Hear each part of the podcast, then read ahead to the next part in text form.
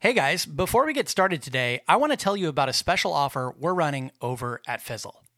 Fizzle is a community we built for entrepreneurs, freelancers, bloggers, podcasters, and online creators of all kinds.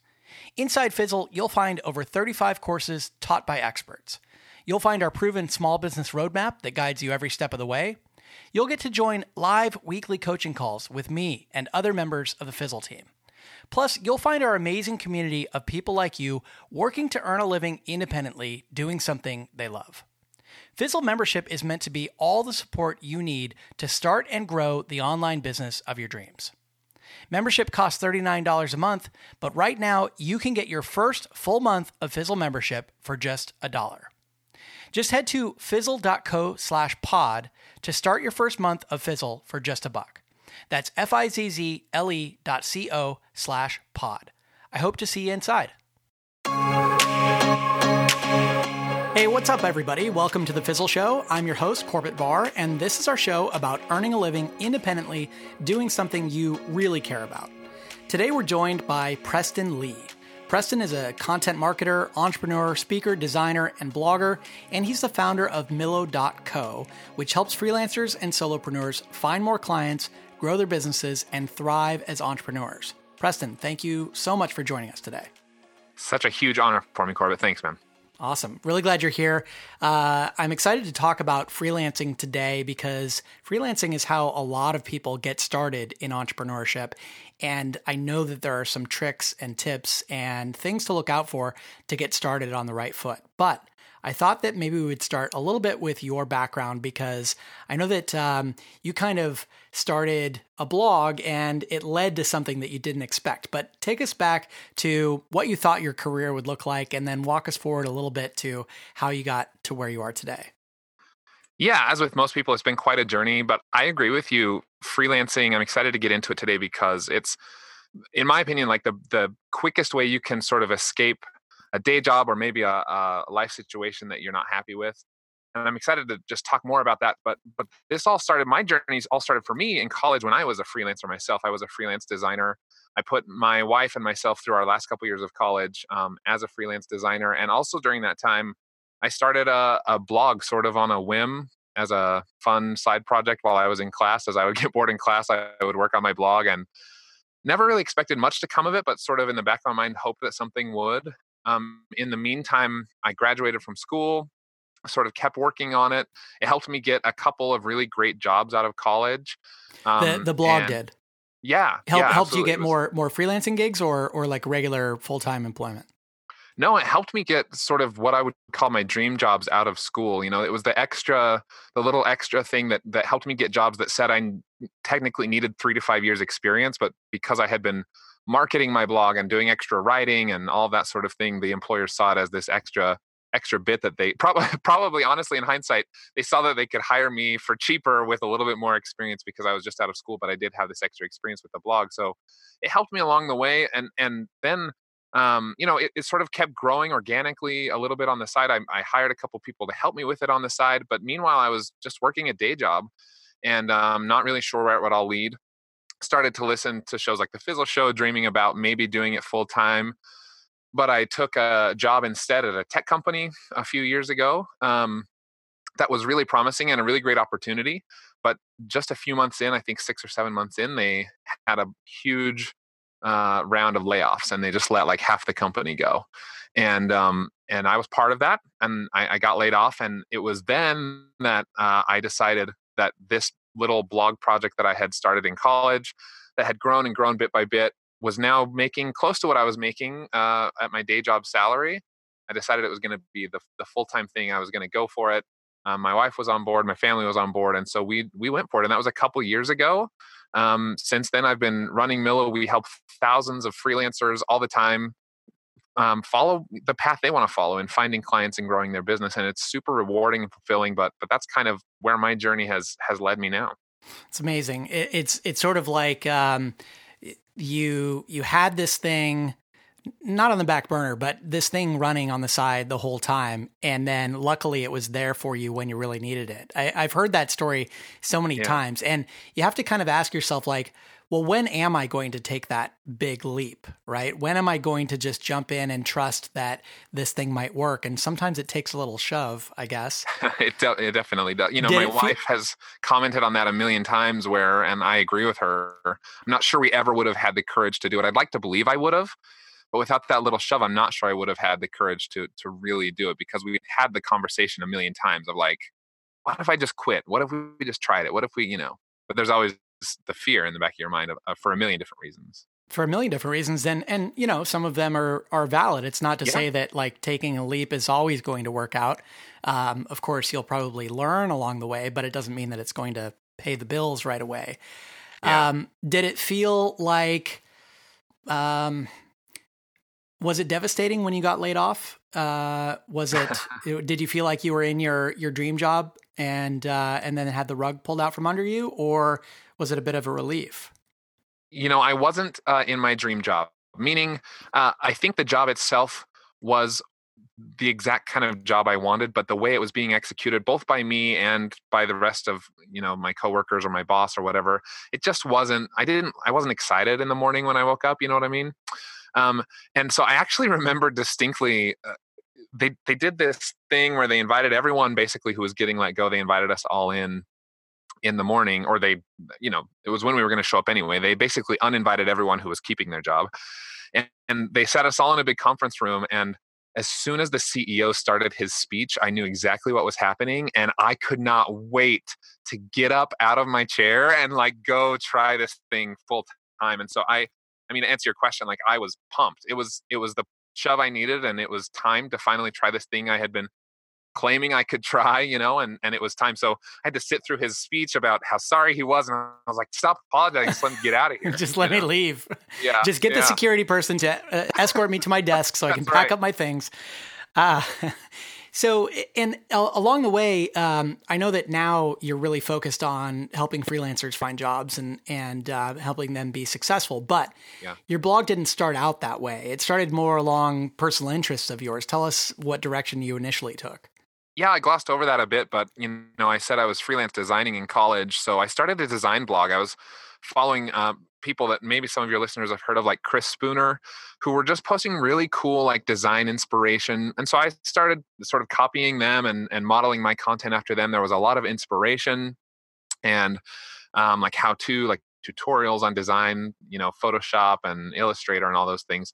And those were fine, but every once in a while I would post content about uh, like finding clients or uh, increasing profit margin or invoicing or like all of these sort of business related tasks that designers also have to deal with even though they weren't trained to deal with them. A lot of designers go to college and learn how to design and then if they ever want to freelance they're just sort of thrown to the wolves in terms of starting and growing a business.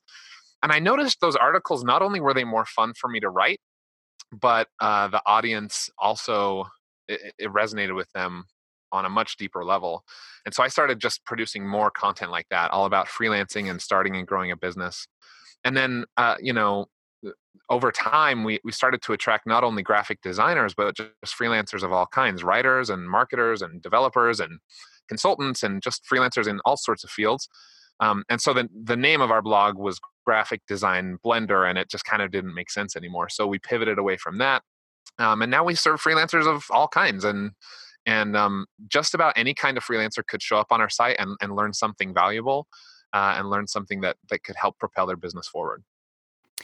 Did you learn any lessons about the transition there um, in rebranding and uh, relaunching your thing? I've I've gone through the same thing myself, and um, what I've found is that, of course, it's not perfect uh, making that transition, but um, it's encouraging to me that it is possible to make that kind of radical transition. And and not that you know you were in a completely new field but being able to rebrand and take a new direction with a blog that you've already built is so encouraging because um, it means that you can for a lot of people they can just get started without having to worry about whether or not they have the perfect idea did, were you worried about that along the way, like uh, feeling like you had this transition coming, and did it occur to you right away to kind of rebrand, or were you thinking maybe that you had to start from scratch?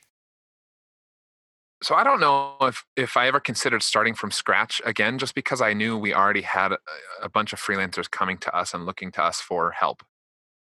I do remember though, and and long, long, long time listeners of the show, I think like in the first 50 episodes somewhere, if I'm remembering right, I actually called in to the Fizzle show to ask uh, your advice, and it was you and Chase and uh, and Caleb, I think at the time, and I and my question was basically like, can I can I actually do this? You know, technically, can I change a URL and mm. you know, can I can I change the name and the brand and whatever? And you guys had some great advice. Um, I, I think I think what I what I knew we had to do was change the brand so that it could accommodate all freelancers um, instead of just graphic designers. But um, but there was there was never a question for me that it was the right thing. It was just like how how can I do it? And I think to your point, like that's that is incredibly helpful for people who are paralyzed either either just getting started or feeling like they're so far down the road that they can't ever pivot or change but you always can and if you can just figure out the technology um, you know you can you can always pivot to what you want it to be. Now in hindsight like i don't love the name that i picked five years ago like if i could do it again and maybe i will do it again you know there's a certain brand question around that but um but as far as the actual direction and the methods that we use now to help freelancers we do a way better job now under this new brand than we did under the old one so it was definitely the right decision.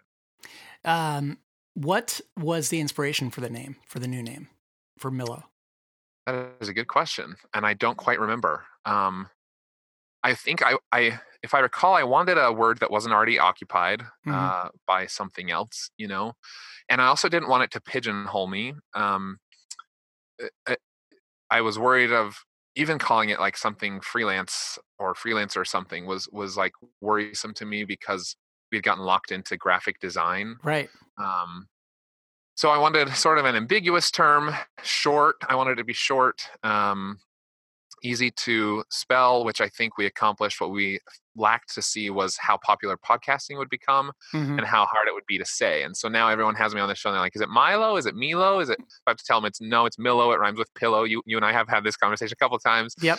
And, uh, and so that's, that's a little bit tough, but you know, I think it accomplished a lot of what I wanted, um, which was just uh, to let it occupy its own space in our readers' brains of yeah. like this brand or idea.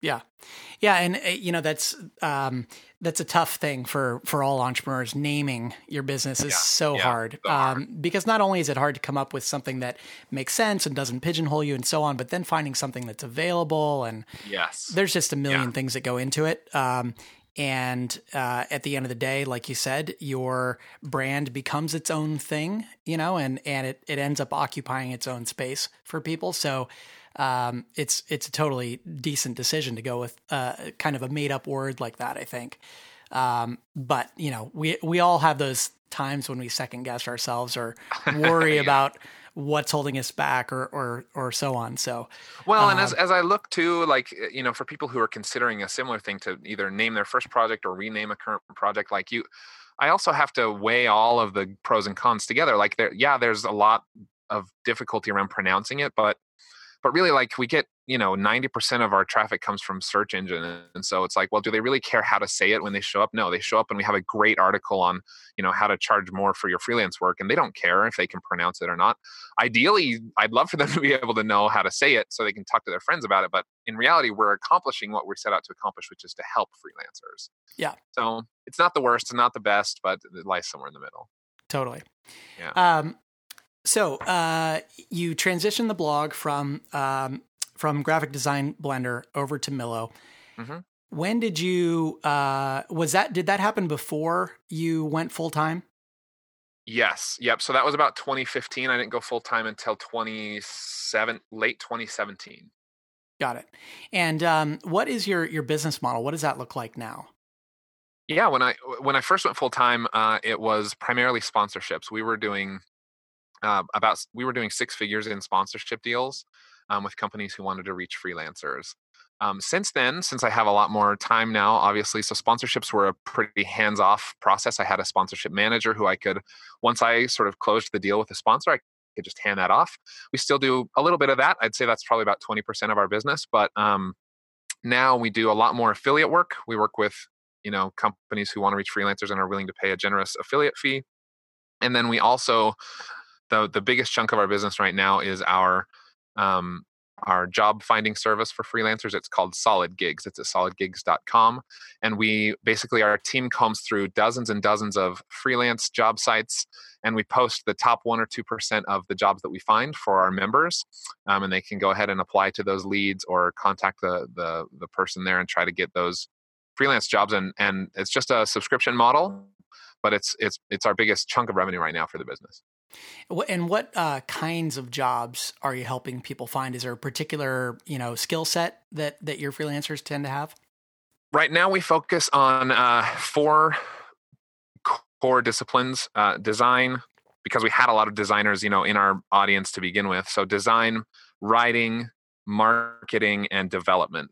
So that can range anywhere from graphic designers to web designers, but also you know PHP developers or all sorts of things.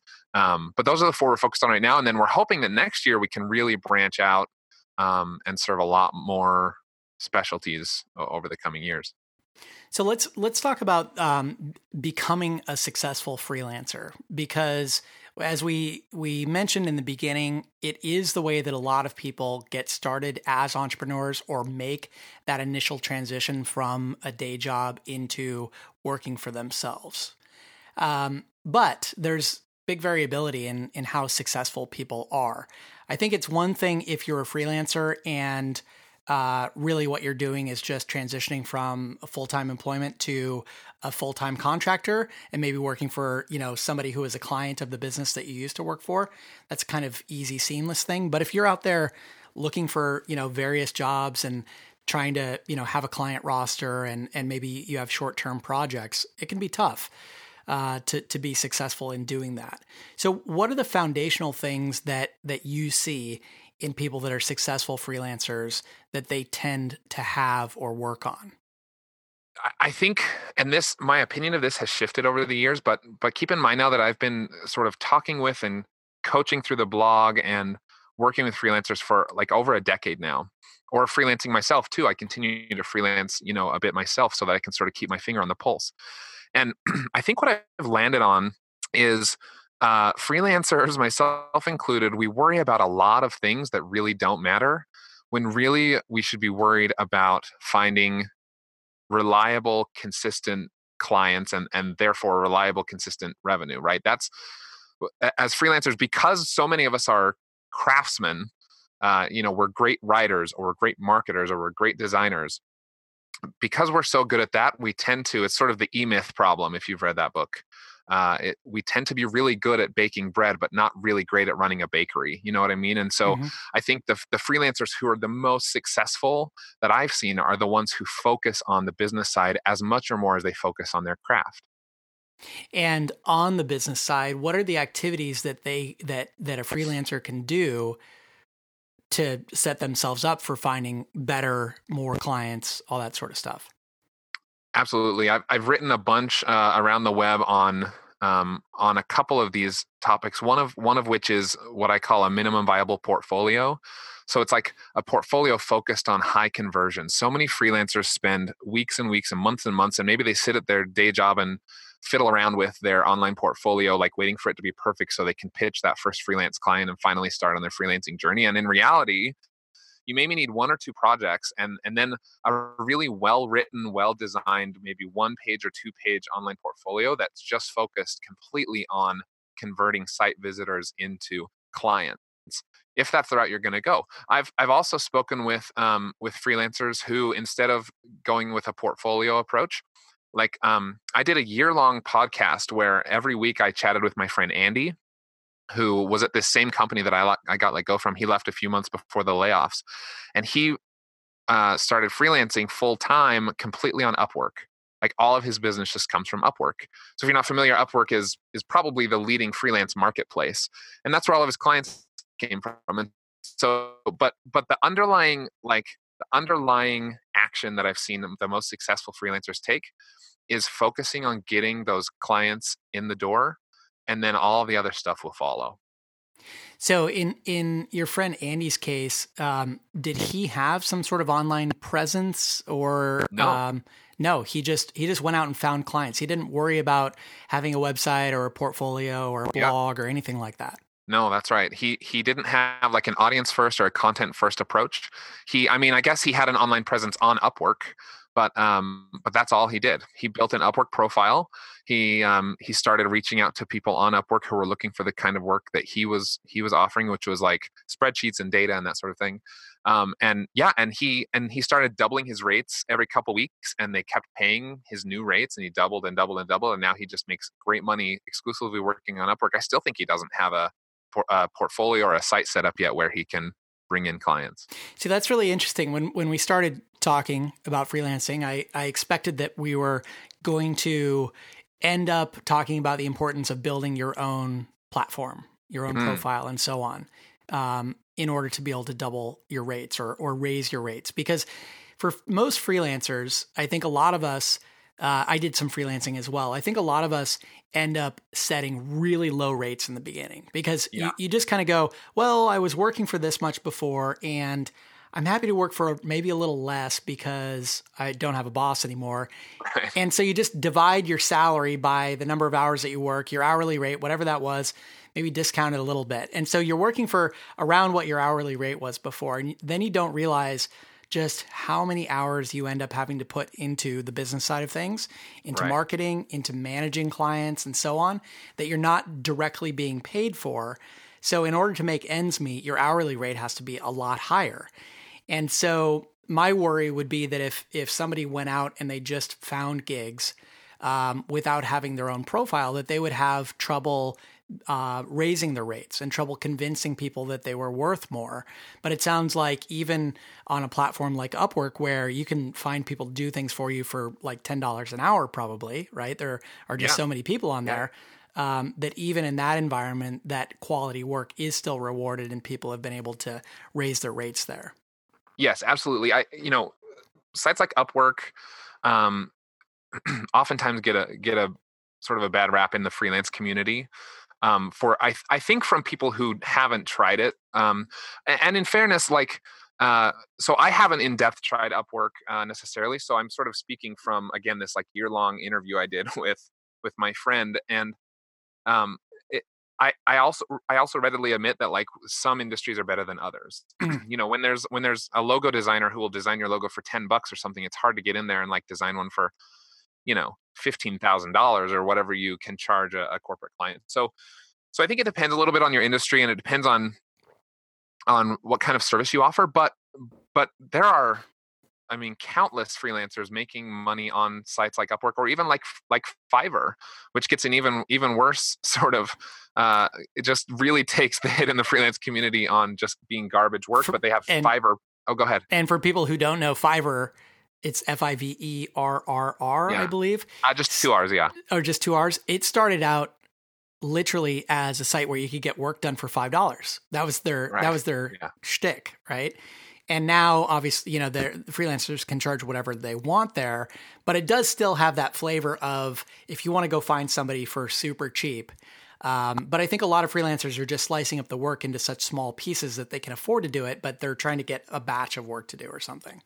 Yeah, and and they have Fiverr Pro now, you know, where you can get paid three or five hundred dollars to do a, a, task that maybe other freelancers are getting paid twenty or twenty five dollars to do. So it depends. It just depends on how you frame yourself. And and um, you know, I've I've spoken with uh, I spoke with a, a guy a little while ago. He posted an article on our site where he just ran an experiment on Fiverr in addition to his current freelance work, and he was able to make an extra thirty three thousand dollars that year just by adding a few services on Fiverr here or there. So there there are ways to do it, but I think like coming back to the core theme, it's like whether you're on Upwork or whether you're on Fiverr or whether you're out scouring like the um, uh, your own city for local companies or whatever that you can work with like the the thing to focus on is how do i get business in the door? Because until you have until you have a regular recurring list of clients you can't have regular obviously regular recurring revenue. Until you have that you kind of don't have a business. You have more of a hobby or or a, or a, even a side hustle on your hands and you don't have an actual business on your hands. Yeah or, or feast and famine feast or famine kind yeah, of situation yeah, right where yeah, sure maybe you work hard and you find a bunch of clients but then when those clients go away um, that can be an unsettling feeling to realize that it's not as stable as you had hoped. We um, just, you know, kind of took a turn, and we now are talking about people who are going out there and directly finding clients, have you seen or do you often recommend that people work on building their own profile, their own platform in the world? Um, whether it be starting a blog or a podcast or building up some sort of more advanced kind of website portfolio sort of thing, so that uh, clients come to them in a way as opposed to them going out and finding clients? Is that a path that you see people taking?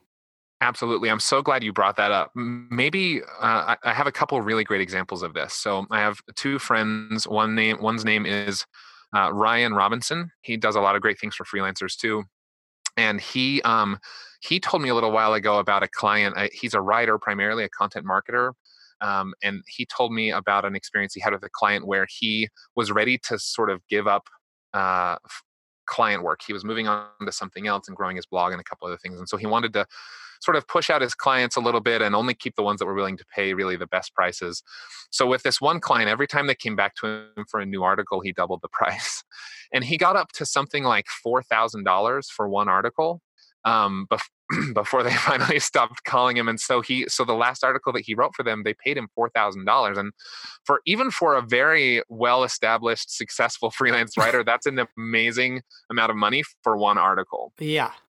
Uh, and so uh, he did a great job of of using the the success of that he brought to his previous clients or to his current clients to then bring in more work. I mean, clearly they were getting the ROI they wanted out of that work, or they wouldn't have kept paying that higher price. So that's one way you can go about doing it. Like once you find your first couple clients, then it, the business just keeps coming if you do a good enough job, obviously. An even better example, maybe, of what you're asking here is my friend Ian. Um, Ian Paget. He's a uh, he's known as the logo geek online, and he uh, ranks number one in Google for logo design in the UK not the term logo design in the UK. He ranks number one for logo design if you are searching in the UK. And wow. so, yeah, anyone in the United Kingdom that wants a logo designed, they Google that and they find him. And so he gets hundreds of inquiries every month and he turns down tons of business. Um, and he only takes the projects that he likes the most. So there's certainly a lot of value to be had there in putting the, the work in up front so that clients come to you instead of you having to go out every month and find more work. Yeah, when I was um, building Think Traffic, the the blog that I ran um, starting in 2010.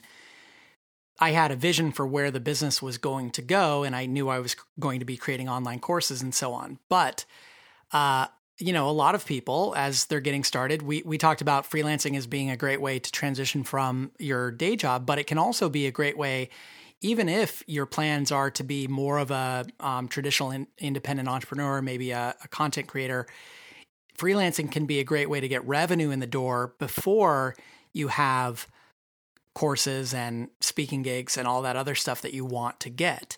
So for me, um, because I had Think Traffic, I was able to advertise freelancing services and get some revenue in the door. And that was great. Um, but at the same time, I remember that there were vast differences in the level of clients that I got and the amount that I was paid based on how I advertised those services. And for me, things didn't really click until I, until I started to understand this concept of productizing a service. Mm. Is that something that you're familiar with and that, that yes. you coach your freelancers on? Can you explain what that is and, and why that's so important? Yeah, absolutely. And I'd love to hear what experience you've had there too. But productizing your your service as a freelancer is is kind of the next level uh, above just traditional client work in the way I see it. So, um, so for example, let's let's stick with a designer just because that's kind of what we've been talking about so far. So if I'm if I'm a graphic designer and I have a client who you know calls me every month to redesign their catalog or something. Um, instead of every month having to renegotiate the price and renegotiate the terms and sign a contract and figure all of that out every single month, instead I might productize my quote unquote catalog catalog design service and I might offer it to them for, you know, a thousand dollars a month or something, whatever my fee is that makes sense. And then they know that every month they can expect a new catalog design, and every month I can expect another thousand dollars from that client. And so um, I might then I might then go take the next step, which is to say, okay, I might I might do this catalog for one client and it's a thousand dollars and I figured out the process and maybe I farm it out or outsource it to other sort of subcontractors and other freelancers to help me with parts of it. So that frees up a little bit of time for me to now do some more marketing. So what I'm going to do instead is set up a landing page that says catalog design a thousand dollars a month and and it really sells people on that. And now I can find five, ten, twenty clients who are willing to pay a thousand dollars a month to have their catalog redesigned every month. And so um, you're now building a product and a system out of what normally is a very messy, organic process that takes a lot of manual input from you. Now you can almost remove yourself more from the process as much or as little as you want to, depending on how how much you want to be involved creatively. And you can say, you know, for a thousand bucks a month, I sort of just manage these processes between these subcontractors and the clients um, to get the work done. And you almost become a little bit more of an agency model. Mm-hmm. Yeah, it's kind of like the in between, uh, in between yes. just doing it on your own and, and maybe being an agency. For me, um, the the thing that clicked was I read this book by Michael Port called "Book Yourself Solid." We yes. have actually a, a, full course inside Fizzle where we worked with Michael Port and his team to bring Book Yourself Solid to life in video form. And uh, one of the key concepts there was this idea that people don't want to um, hire you necessarily and pay you an hourly rate for some kind of vague result. What they want is to pay you a well defined amount of money for a specific result. And so if you're able to say, instead of, hey, you know, hire me, I'm $95 an hour and here are the kinds of things that I can do for you, if instead you can say, if you pay me X thousand dollars, I will deliver these five very specific things, and here are the benefits that you'll get from them, then it just makes it so much easier for somebody to say, Yes, I want that package. I want right. that. It's almost like I'm buying a product as opposed to just hiring Preston to do some things for me. Um, and so that was the the transition for me from just saying I'm available, you know, for this kind of work to saying here are the three packages that I offer on my site, and then you can get into you know price anchoring and all the other kinds of interesting stuff. Um, and I love that about freelancing because creating a quote unquote product from a service doesn't involve the months and months of work in building software or you know creating an online course or whatever.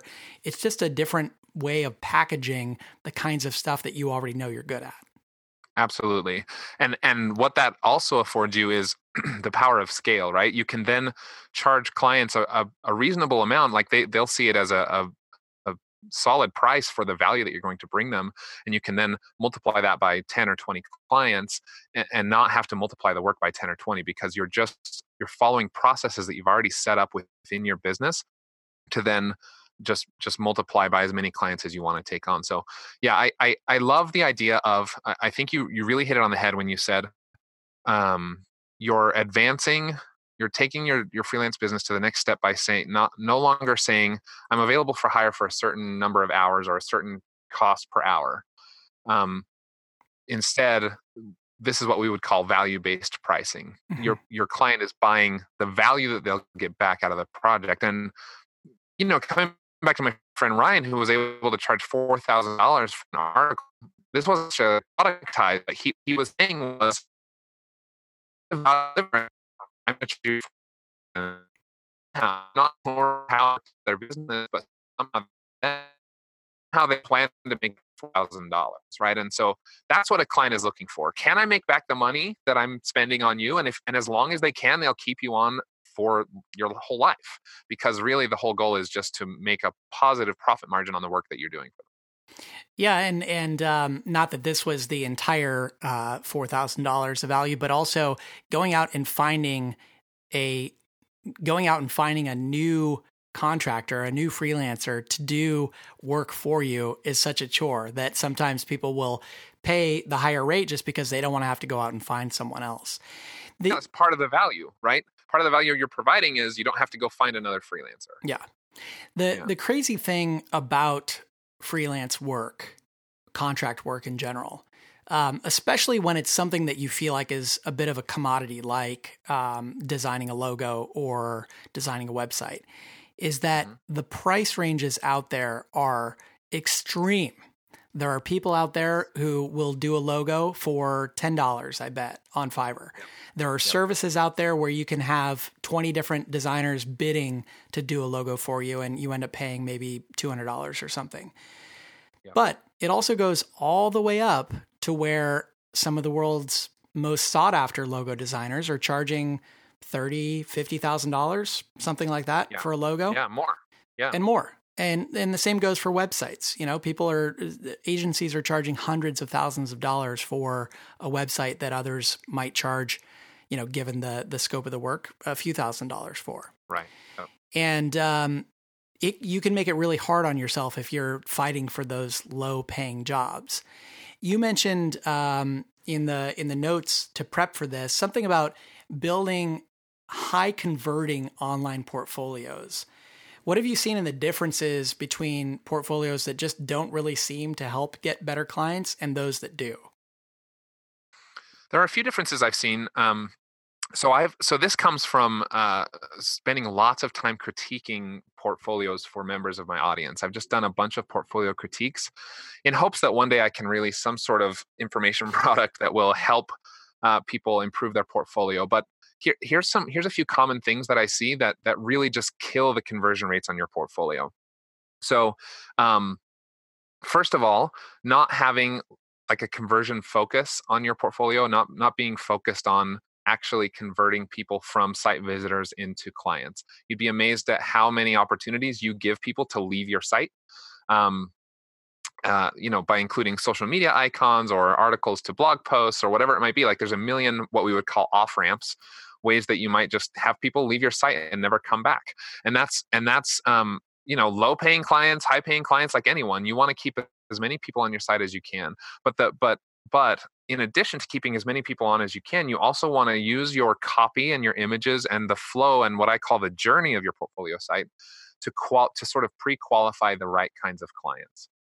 So unless you have some sort of system to hand off, you know, low ball clients that you don't actually want to work with, you don't care as much about them converting because then they just end up being extra work, extra emails you have to send to let them know that you don't work with, that you can't work with them and maybe refer them to someone else. Just lots of extra work. So if you can, through your copy and through your images, show the kind of work that you do uh, and the kinds of clients that you typically work for, then you can let those other people off ramp and leave, and you can hold on to the best clients uh, that come to visit. And so by holding on to them, you guide them through this journey. And honestly, my recommendation for a, for a, most freelancers is like a one page portfolio really does do the trick most of the time because you can control as they scroll what they see and in what order. If you put everything on a different page, up in your navigation, you maybe have home, about, you know, hire me, services, portfolio, you have all these things. You can't control what they see when and how they go through this journey of learning about you. But if you put it all on one page, you keep it simple, they just scroll down. Maybe they first read a little bit about you, then they see some of your projects and how those projects have impacted previous clients. Um, that's another thing I see a lot of is like these gallery portfolios, particularly because I'm in the design field, like just so many images and examples, but no, um, but no like uh, explanation of how those projects helped the client. Mm-hmm. So, but if but if you can control that story all the way down, and then they get to the very bottom and they can take action to hire you, then that can be, uh, you know, a really effective sort of funnel to getting new clients in the door on a regular basis. Yeah, and and this is uh, a lot of what you're saying is not common sense, but it's the same kind of thing that you would recommend any sort of online business do. You have to you have to think about the Yeah, that's true, yeah. the specific action that you want your visitors, your potential customers to take and then make sure that you present them with those actions and and ask them to take that action. I'm curious um, when it comes to freelancers and portfolios, do you recommend that people try to guide um, their visitors, their potential customers into some sort of uh, an opt in, like a lead magnet or something to download? Or do you typically present them with more like uh, just here's how to contact me or get a quote or something like that? What sort of action works best? What I've seen the action that works best is is uh, low barrier um, contact. in whatever way works for you or or even better if you know what works for your target audience so if you're targeting people who you know due to age group uh, or or other demographic uh, qualities that you might know about. Maybe they prefer like Facebook Messenger, or maybe they prefer email, or maybe they prefer to fill out a form or something. Whatever you can use to lower that barrier to contact, um, do it because and what i see a lot of freelancers do too is is you know they'll have this 10 question form of like you know what what does your budget look like and what does your timeline look like none of that matters until you can actually contact the client and so i would keep as as few fields as you can in a form or in a or in a you know a how to contact me sort of scenario and and make it as easy as possible for them to to contact you um, at which point then you at least have their contact information. You can work them into sort of an onboarding process where you can then find out what their budget is and what they're looking to do. But but until then you may scare them off and you may never see them again. So I, the, the real key for me is the low barrier to to contact. It's interesting. I i, I think sometimes um, people copy tactics that are being used by some of the the more well-known people in their industry without understanding what the strategy is behind it or what the situation is. So I'm just imagining maybe some really well-known website designer gets way too many inquiries from unqualified clients, so they put up some barriers intentionally. They put up some barriers like what's your budget yes. and the only things right. you can select from what's your budget start at like $20,000, right? right, yeah. But then the average newbie freelancer comes along and, and assumes that that's the best way to create a contact form and they don't understand the what that does to the the flow of leads for them. Um, and it sounds like what you're saying is it's it's better almost to qualify people after you collect their contact information than before so that you don't put up any artificial barriers. Look, it's it's hard enough to stand out. It's hard enough to get people to your website. Don't throw up additional barriers before they're able to even get in touch with you. Yeah, and you you bring up a good scenario. Like at some point, you may want to put those barriers up. At some point, you might be getting, you know, my buddy Ian that I talked about earlier is getting so many inquiries every month. He has to start filtering those somehow.